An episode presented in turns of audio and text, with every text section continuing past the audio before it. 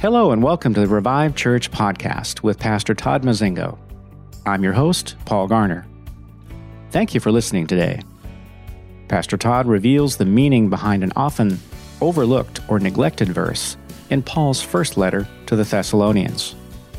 Paul refers to our spirit, soul, and body. Most of us have a reasonable idea what our body and soul are about, but what about our spirit? What do we understand about that, and how does our spirit work with our soul and our body? Pastor Todd reveals how critical our spirit is to the functioning of our soul and body. Let's listen in. Be sure to listen to the end for some exciting information. Hey, today I've entitled the message, What Was My Soul Thinking?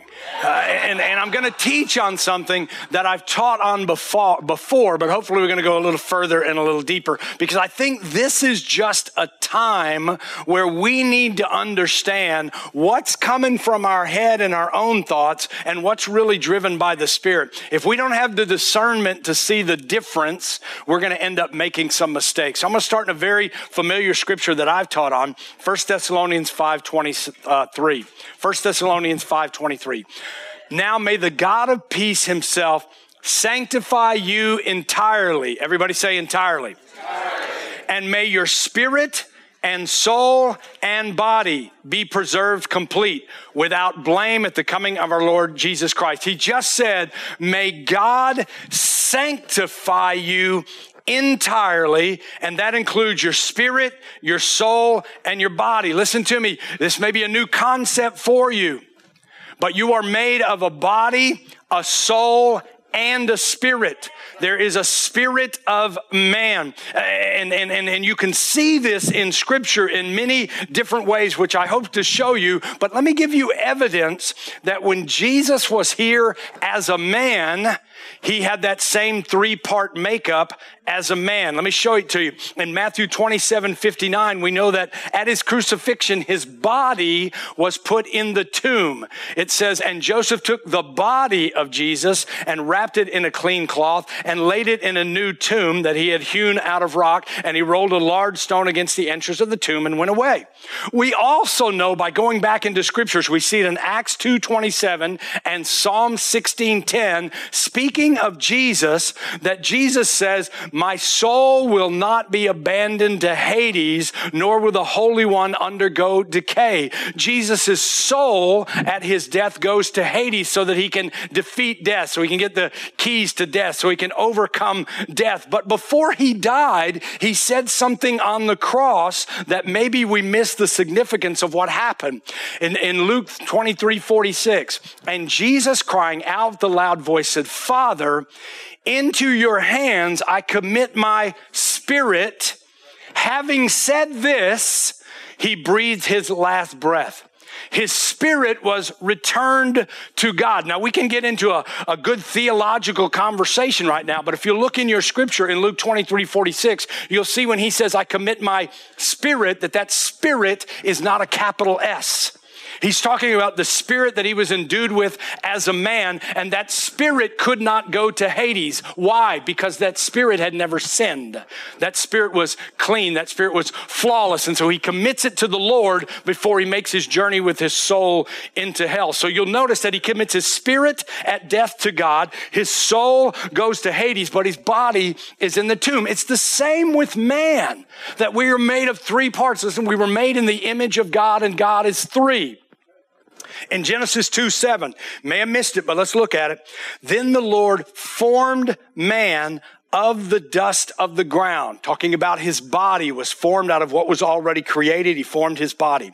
And he breathed into his nostrils the breath of life, the breath of life referring to the spirit. And man became, depending on your translation, a living soul. Uh, some of yours says a living being, but that word is nephesh, 470 time, five, five times in the Old Testament. It is translated as soul. So man had a body, God breathed the spirit into him, and then he became a living soul. Those three parts were there. So when man sins in the garden, sins brings death. That's what we understand out of scripture, that sin brought death. But we know this. When Adam and Eve sinned in the garden, they didn't fall to the ground dead.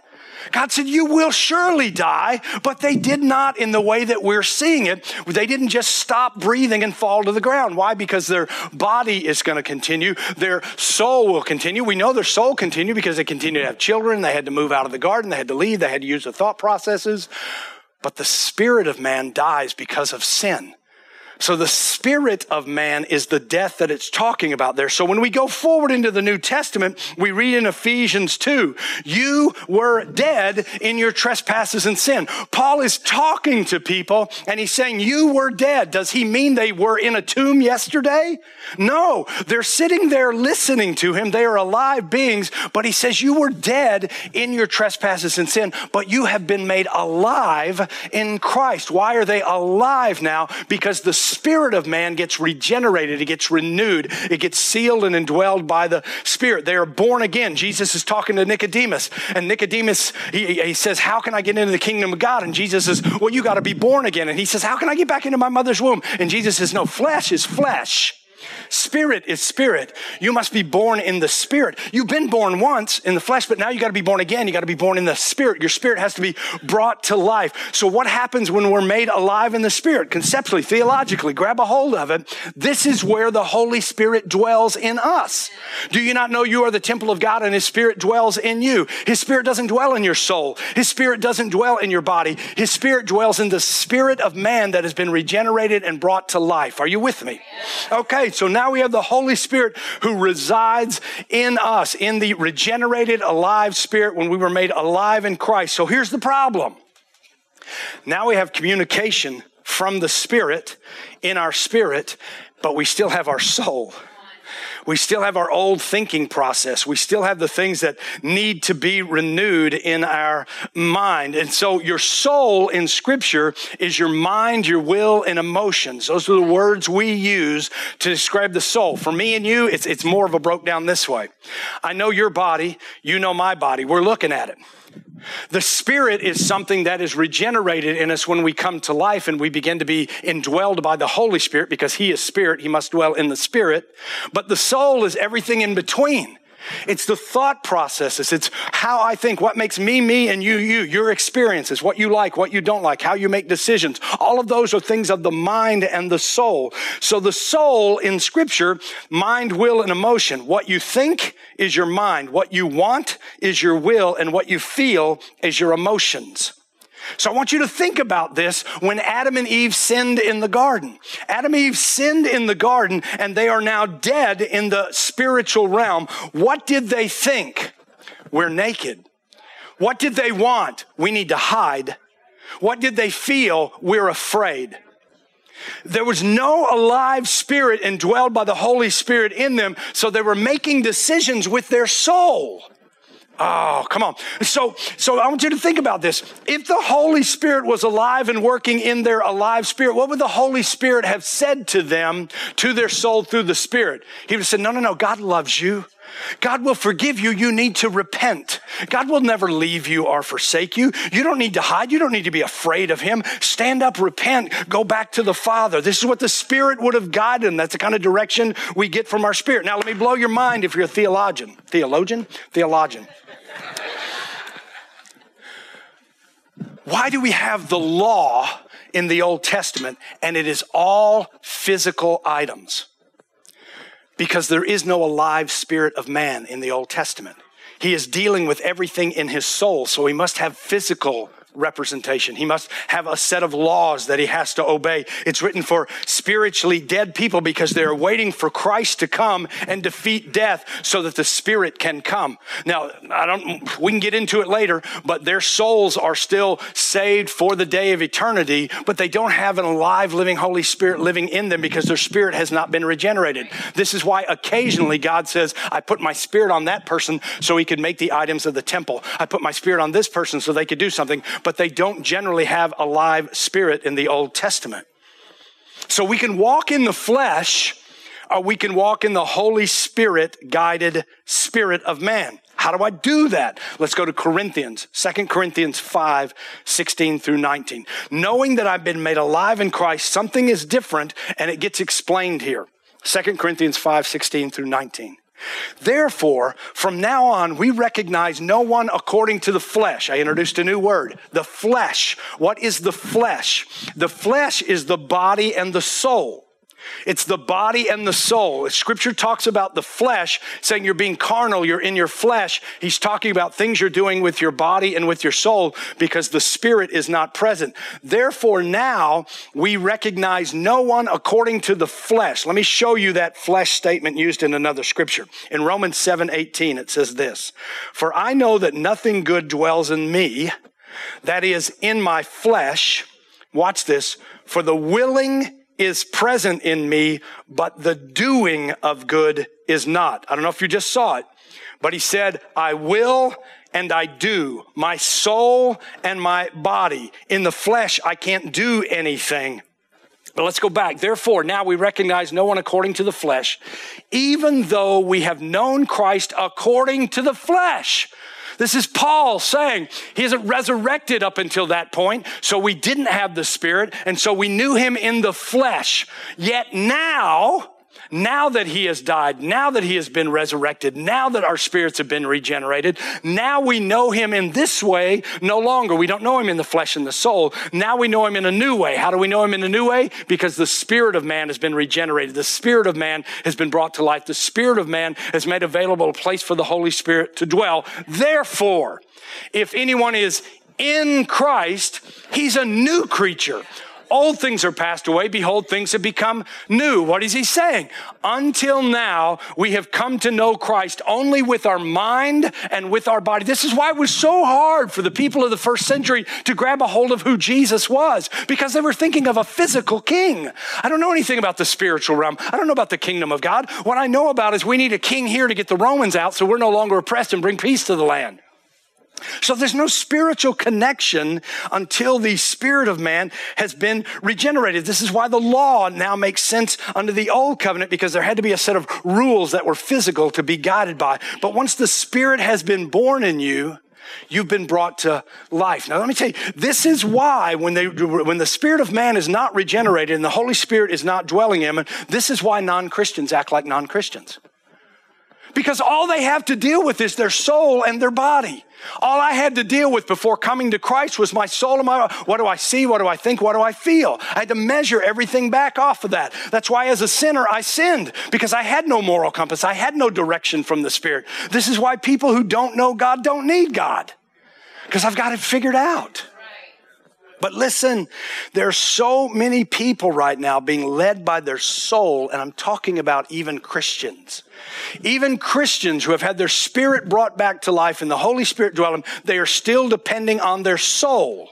Let me tell you where you hear it at. People will say things like, Christians will say things like this. Well, God gave us a brain, didn't he? We should use it. That's denying the Spirit. That's denying the Spirit by saying God has left us without a Spirit and we just need to figure this out on our own with our brain, with our mind. Oh, okay, it'll make more sense. Let's go to 1 Corinthians 2 9.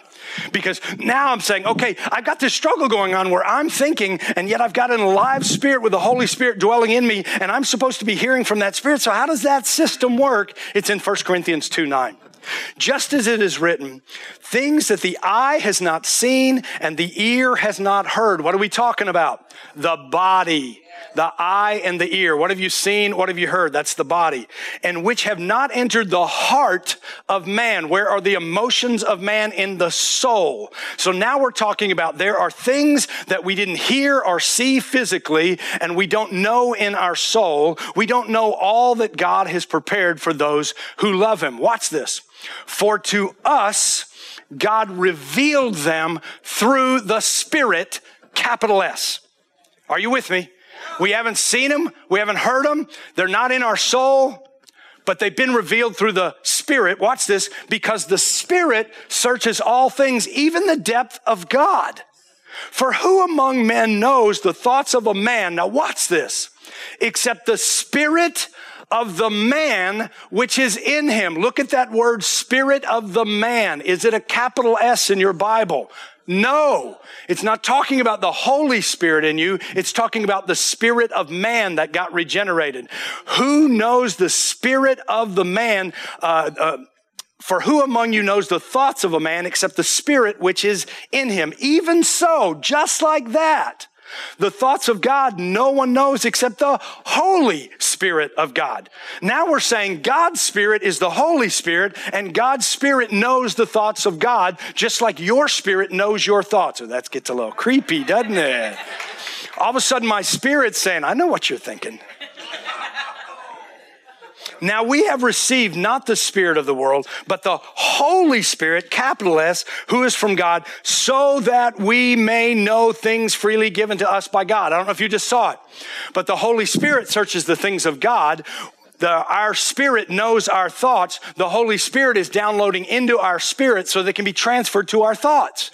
So our spirit can say, I know what you're thinking, but that's not who God is. I know what you're thinking, but you're an adopted child of God. I know what you're thinking, but this sickness won't last.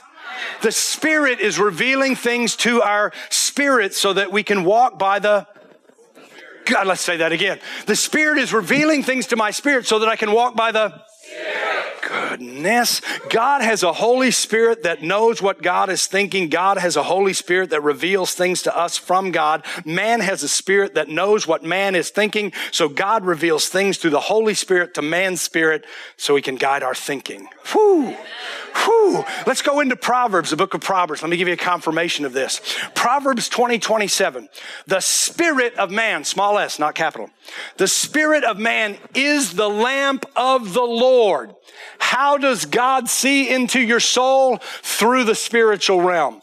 The spirit of man is the lamp of the Lord, searching all of the innermost parts of your being. Whew.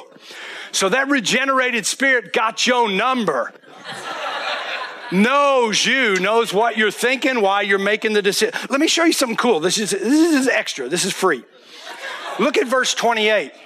Loyalty and truth preserve the king, and he upholds his throne by righteousness. What are loyalty and truth? They're feelings, they're emotions, they are decisions. That's in the soul. Look at 29. The glory of a young man is in their strength, and the honor of an old man is in their gray hair. What are we talking about? The body. You see the spirit, the soul, and the body defined for us in Proverbs. But I want you to look at 27. If we are listening to the Holy Spirit in our spirits, we are learning what we need to be led by God. Oh, this is so huge. It's so huge. It's so huge for me to recognize what I'm thinking may not be from God. But if I'm getting it from the Spirit, I'm being guided by the Spirit, Romans 8 14. For all who are being led by the Holy Spirit, capital S, Spirit of God, these are the sons of God. For you have not received a spirit of slavery leading to fear again, but you've received a spirit of adoption as sons by which we cry out, Abba Father. Look at 16. The Spirit, Holy Spirit, capital S, the Spirit Himself testifies with our spirit, small s, the Spirit of man, that we are children of God. Ah, I don't know about you, but every once in a while, I need the Holy Spirit to tell my spirit, to remind my soul that I'm a child of God. So when I think I'm alone, when I'm feeling depressed, when I'm in fear, He says, No, no, no, no, no, no, no. You're a child of God. Those things aren't for you, these things are for you. What is freely given to us? Go back to 2 Corinthians 2 2. Adoption. What is the Holy Spirit speaking to my spirit? Adoption. The Holy Spirit is telling me, You are a child of God. So as a believer, I have to learn to make decisions that come from my spirit, not my soul. Now, my spirit is going to guide my soul, but I have to make decisions that are based in the spirit and not from the soul. If we're making decisions in our soul, we are missing the input that comes from God. if we are making decisions in our soul, we are voiding, ignoring, and not accepting the input of God. Romans 12, 2. Do not be conformed to this world, but be transformed by the renewing of your mind. That's my soul, so that you may prove what the perfect will of God is, that which is good and acceptable and perfect. The soul, the mind needs to be renewed. Let me tell you something about that word. Renewed means again new. It means it needs to go back to the status that it was before sin. Whew, I've got to begin renewing my mind and going back to the place prior to sin where the communication is open between me and God. I'm renewing my mind to get rid of thoughts of death. I'm renewing my mind to get rid of thoughts of evil. I'm renewing my mind to get rid of thoughts of temptation. I'm taking everything captive and I'm kicking it out so that I can renew. I can get my mind back to where it was supposed to be. The Spirit is alive and indwelled by the Holy Spirit, and it is perfect. This is conceptually a tough thing to maybe grab. My body is in the process of being sanctified. One day I will have a new body. This ain't the one going to heaven. Thank you, God. My soul is being renewed on a regular basis. That sanctification process is when I learn about sin, when I decide to accept the things of God, when I put my faith and trust in Him, and my soul and my mind are being renewed, but my spirit is ready for eternity. Listen to me. This is why Jesus says I have to give up my spirit before I die because it does not go to Hades. It has to be because it is ready for eternity. My spirit is, okay, let's go for here. Okay. So I hear a lot of people, especially in the, in the, in the background I was brought up in say, no, a Christian can't have a demon. Christian can't have a demon because the Holy Spirit and, and the, uh, the demon can't be in the same place. They're not. The Holy Spirit is in my spirit and the demon is oppressing my soul and my body. That's why you can watch deliverance happen on a believer and think, I thought you were a believer. You were, but the demon doesn't come to the spirit because it cannot enter. Uh, that's why the high priest couldn't go beyond the veil because if he had any sin on him, he would die. So the demonic can't come into my spirit because my spirit has been made perfect by the Holy Spirit. It is ready for eternity, but the spirit can, the evil spirit can attack my soul. He can attack my mind. He can attack my body. Hang in there. Hang in there. So let's go on. And, and this is why I don't like that comment. Well, God gave us brains, didn't he? Because all you're telling me is you're depending on your mind. And all I'm telling you is if you depend on your mind only, you will make bad decisions. So how do we depend on the Spirit? How do I get to that place where I know this is from the Spirit? First, we have to recognize when we're thinking mm-hmm. in our soul and when we're thinking from our spirit. That would be helpful, yeah? Okay. So let's dig into that. How do I know? Hebrews 4:12. Hebrews 4:12 says this, "For the word of God, and I want to show you something about that word of God in that place right there. That word of God is not talking about the Bible. The word used in there is logos, and logos includes the Bible, but is not exclusive to the Bible. Logos means anything that is known of God. So now we're talking about everything about God is what we're going to be using. It says everything about God is living and active and sharper than a two-edged sword, and it pierces as far as the division of the soul and the spirit of the joints and marrow. And watch this. This is critical. And it's able to judge what is the word of God is able to judge the thoughts and the intentions and the heart. I don't know if you just saw it, but that was the mind, the will, and the motions. The word of God is able to judge the soul. Mm. But it says that the word of God can divide the soul and the spirit. And I want you to go back to Ephesians 4, verse 12, and say, What spirit is being divided? Piercing as far as the vision of the soul and the small s spirit. The spirit of man is being divided. What did he just say? That the word of God can tell you whether you're in your soul or in the spirit. It can divide the thoughts of the spirit and the thoughts of the mind. The word of God does that. So how do I know if I've made a decision in my soul or in my spirit? The word of God will tell me. Inside the Word of God is the ability to tell if you're operating in your soul or your spirit. And then it goes on to say, it will judge your mind, will, and emotions. What's he saying? That the Word of God will know when you're in your soul. So if you want things to be, know if things are done in the flesh or the spirit, you measure it against the word of God and whatever decision you make will be judged by the word of God. So how do I get that word of God? The Holy Spirit dwells in you. Probably the biggest leap to make to get into being led by the Spirit is recognizing the Holy Spirit in you. Recognizing when these things are coming of the Spirit, are these things are just what I'm thinking with this great brain that God gave me that always gets me in trouble, so I don't know why I keep depending on it. But the Word of God is the standard. How you think, what you want, how you feel does not change the Word of God.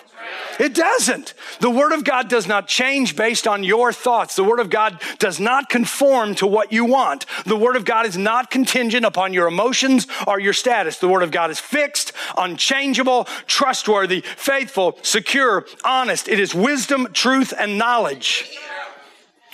So let's look at the way that the Holy Spirit then directs us to the Word of God.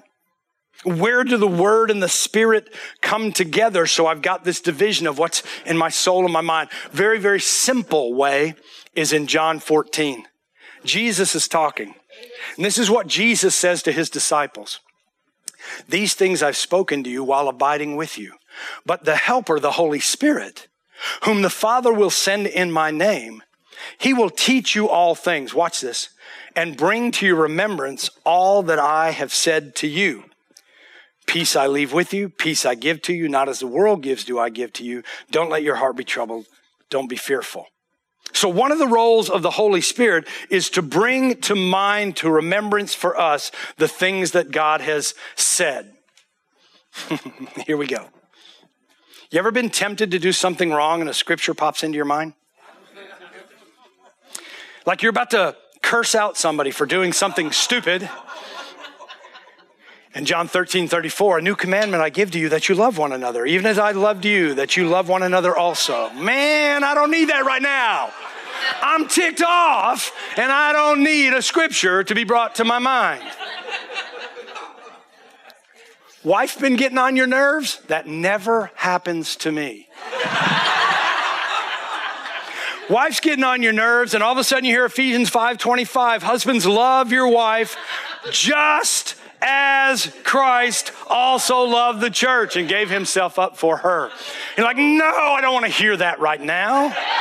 And just to be fair, so your husband has done something really dumb, and you're ready to tell him what a child he is. And then Ephesians 5:33 comes. Wife, see to it that you respect your husband. That's the Holy Spirit at work. It's the Holy Spirit guiding you. It's the Holy Spirit saying, I, I, I know what you're thinking. I know what you're thinking. Get back over here. I'm not going to let you do that. In the corner, sit down, look at the wall. So I have to be able to hear from the Spirit and not determine things that are in my soul. And Paul says it this way 1 Corinthians 2:14. But a natural man, what is a natural man? That's the flesh. That's one without a regenerated spirit. That's the soul and the body working together as a natural or carnal man does not accept the things of the Holy Spirit of God. They are foolishness to him. He cannot understand them. Why? Because they are spiritually appraised. And the only time in scripture I see an exception to this, which is a theological conversation, not a, uh, uh, not a, uh, uh, a dichotomy or a confusion, is when the Spirit convicts a man to come to Christ. Other than that, a, a carnal man cannot understand the things of the Spirit. He says, why are you giving money to that church? He says, why are you kind to that jerk? Why don't you just quit your job instead of putting up with that? Because he doesn't understand that in the Spirit, we're being led by the Spirit and guided by the Spirit. Appraised in the Greek means to judge, to estimate, or to determine. So you cannot judge or determine spiritual things with your soul.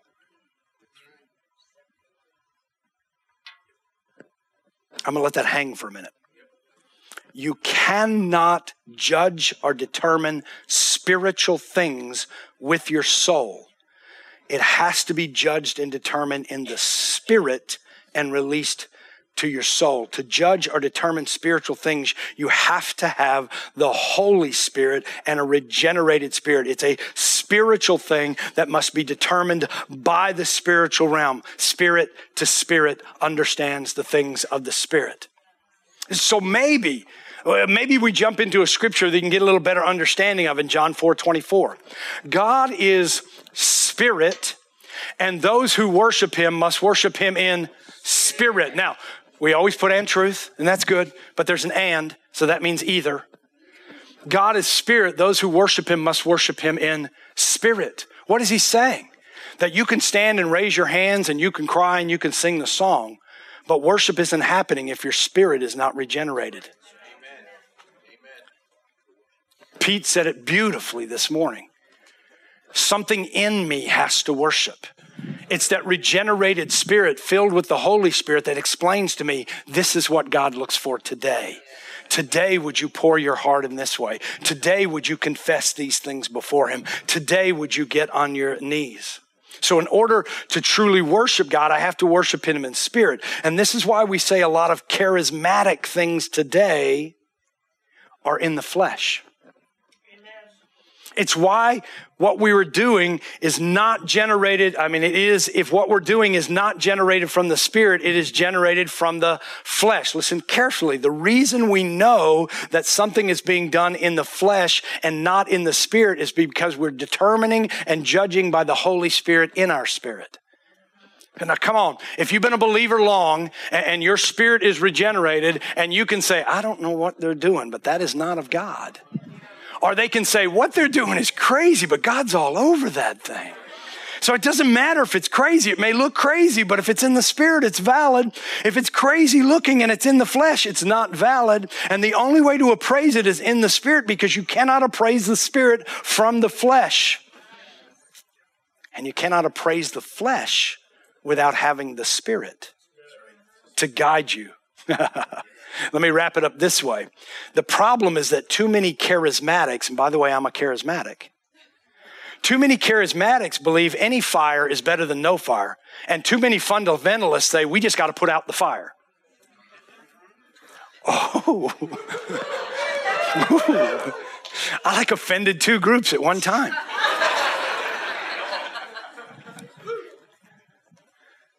I've had charismatic leaders come to me and say, Man, any fire is better than no fire. Strange fire is better than no fire.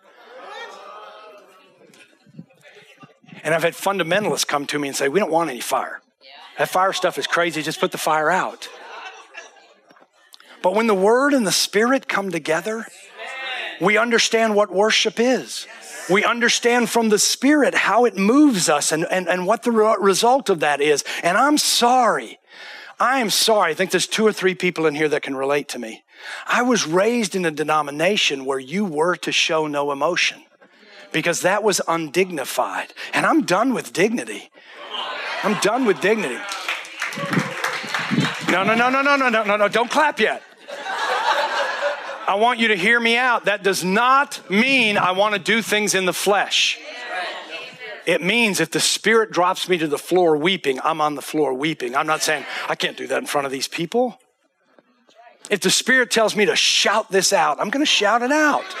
There's a declaration to be made, and I don't want to resist the Spirit, so I may shout it out. So, what are we saying today? As believers, you have been born again, once in the flesh and once in the Spirit. You were born in the flesh and born again in the Spirit. If we rely on our minds, we're making decisions in the flesh. If we rely on the Holy Spirit's communication through our alive spirit, we're getting instruction from God. And whatever instruction I get from the Holy Spirit will be in line with the Word of God.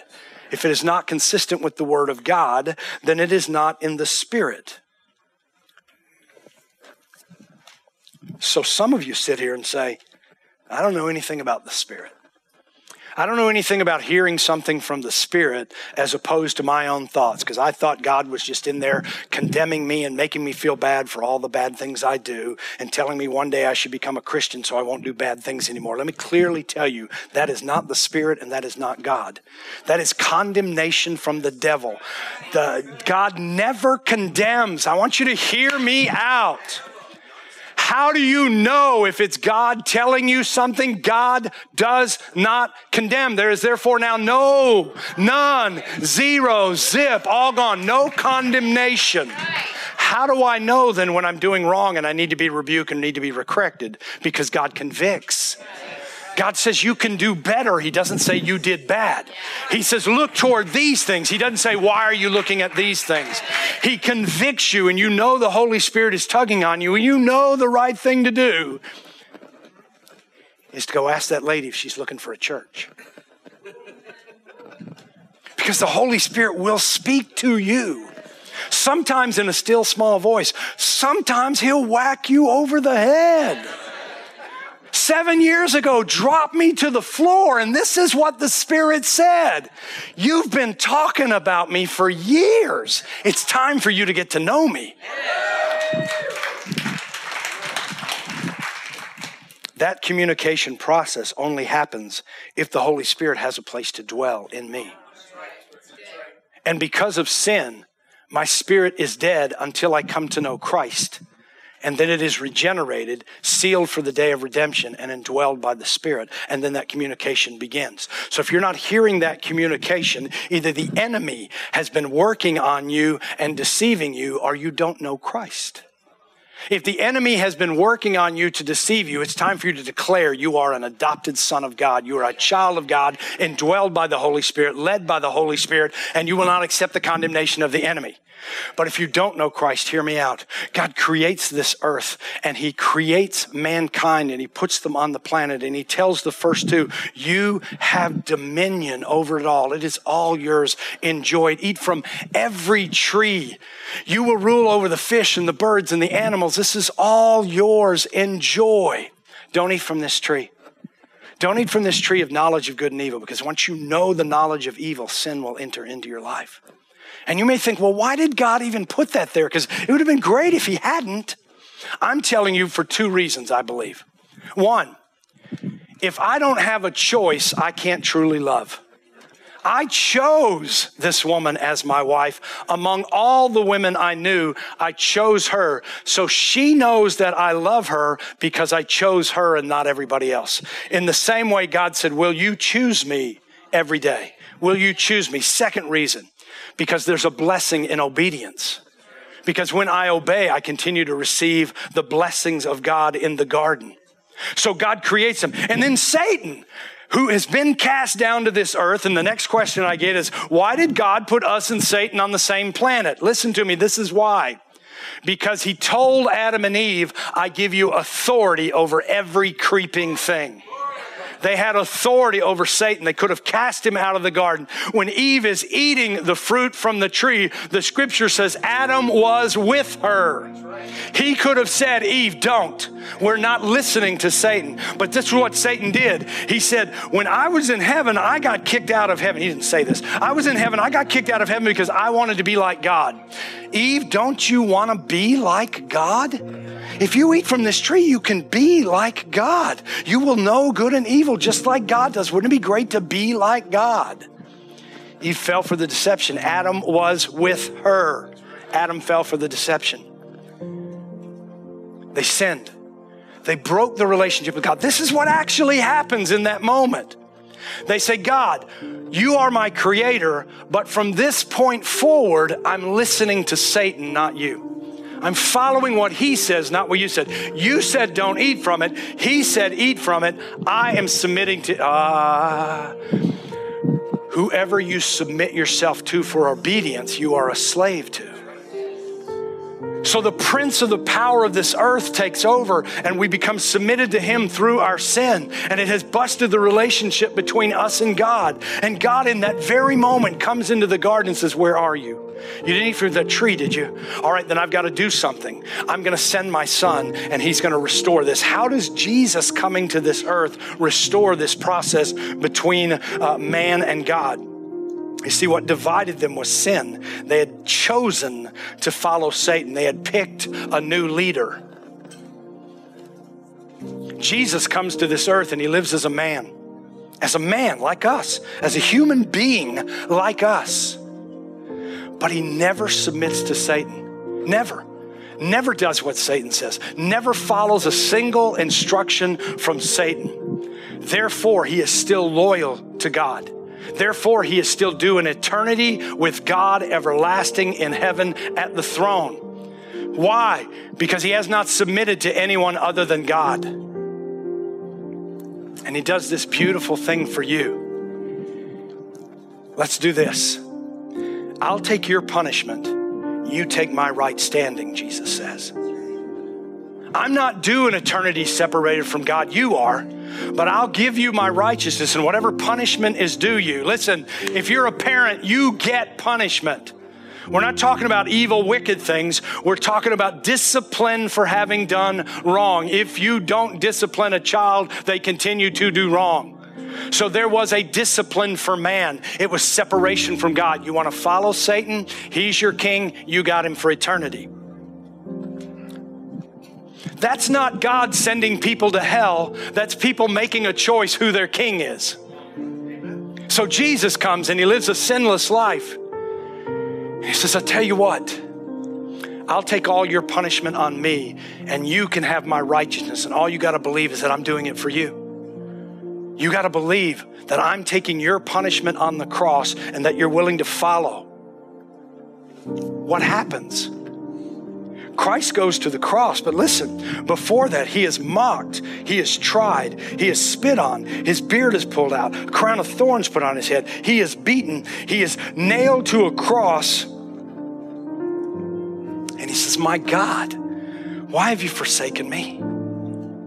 Because at that moment, God is pouring the wrath out, the punishment out for Todd Mozingo's sin on Jesus. And he's separated from Jesus. And if that story had been ended right there, hey, Jesus took your sins and he died, we would have no idea if we were righteous before God. It would have been a story it would have been, oh, yeah, he said that and he died, but what proof do we have that there's any life after this and that we're forgiven? The fact that through the power of the Holy Spirit, Jesus rises from the dead and says, I have overcome death. What is death? Biblical death is separation from God for eternity. He says, I've overcome that separation from God. You now can be with God if you would believe that I took your punishment for you and you would step into the family of God, into the kingdom of God God, restored to the righteousness that you have in Christ, then all of that is forgiven. And so this is what the believer tells me after they come to know Christ. They say, but what happens tomorrow if I get unrighteously angry and I say some curse words or I do something wrong? Listen to me. Christ died for your sins before you even committed them. 2,000 years before you had the opportunity to commit one. He died for your sins. He's saying, Give it all to me on the cross. Give it all to me on the cross, and this is how it works. I'll send my spirit to live in you. He'll begin convicting you of what's right and what's righteousness. We'll walk you toward God. We'll start leaving those things of the enemy behind, but I've got you for eternity. And maybe you're sitting here today and you're saying, But I, I just never have heard from the Spirit. I, I, don't hear from God. God doesn't give me directions. I feel very alone in this process, and I've tried to make good decisions. I've tried to be a good moralistic person. I've tried to do right things, but I just can't keep that up. Do you know why you can't keep that up? Because you have no Holy Spirit encouraging you and convicting you and leading you. Maybe this morning is the day you're ready to say, I need what Christ did for me. I need to be forgiven. I need my spirit regenerated. I need it brought to life. I need to be born again. I need the Holy Spirit to come dwell in me so I can be led by the Spirit as a child of God. I'm going to ask you to close your eyes for just a moment. It's not a preacher's trick. This is an opportunity for you to get alone with you and for you to be honest with you. Maybe this Sunday, maybe in this church, maybe at this time is the first time you're going to actually consider Am I born again? Am I saved? Do I have an eternity with God or I just keep telling myself I do because I want that? Today, Today would be the moment to say, God, I understand what Jesus did on the cross, and I'm going to put my faith that He did that for me. All of my punishment, all of my condemnation. I'm putting it on the cross. I'm accepting Him as a perfect one. I'm accepting Him as a Lord and Savior. I'm accepting Him as the one who paid my debt before you. Forgive me, God. Send your spirit to dwell in me. I want to be reborn. I want my spirit brought to life. I want the spirit, Holy Spirit to come and dwell in me. I want to begin hearing from you and being guided by you and be led by you. These other people are talking about how you lead them, but I've just never had that. And today I want it. I want to know that the decisions I'm making are not just with my feeble mind, but with with the actual power and word of God in my life. So today, God, I just submit my life to you. I believe in what Jesus did. I believe he died on the cross for my sins. I believe he was resurrected to show me there was a life after this and that he could give me an eternal life with you. And I want it. I'm claiming it right now. Thank you, God, for allowing it to be clear today. Thank you, God, that I could receive it. Thank you, God, that I'm now in the kingdom of God, that you're sending your spirit to me, that I've been renewed and reborn. Thank you, God. I'm going to ask you to keep your eyes closed for just a moment. Because one of the things that's very encouraging to the family of God is that scripture says, when just one, when just one understands it and accepts it for them, all of heaven rejoices. And listen to me, you may not have thought of this, but if you're a believer, you are seated in heavenly places. All rejoice when just one says, All right, today I understand, I need that for me. Well, what did you think? Do you understand how your spirit matters and how it influences our soul and our body? Does it make more sense now what Jesus meant by being born of the Spirit? Has God been speaking to you about any of these things? We would love to hear from you. You can email us at info at reviveusnow.com. Now for some very exciting news. Pastor Todd's latest book has just been released. It's called Missing Pieces. Have you ever asked yourself, if the Holy Spirit lives in me, why do I still do the things that I don't want to do? Pastor Todd addresses this and many more important questions that most of us have pondered for years. Pastor Todd fills in the missing pieces that we have wondered about, and when those pieces are understood and put in place, the bigger picture becomes more clear. This new book is available now on Amazon. This podcast is brought to you by Revive Church of Stuart, Florida. You can learn more about us at our website, reviveusnow.com. If you would like to support this ministry, go to our website, reviveusnow.com forward slash give. If you happen to be in our area or planning a visit, we would love to have you join us. We are located at 8851 Old Kansas Avenue, Stuart, Florida.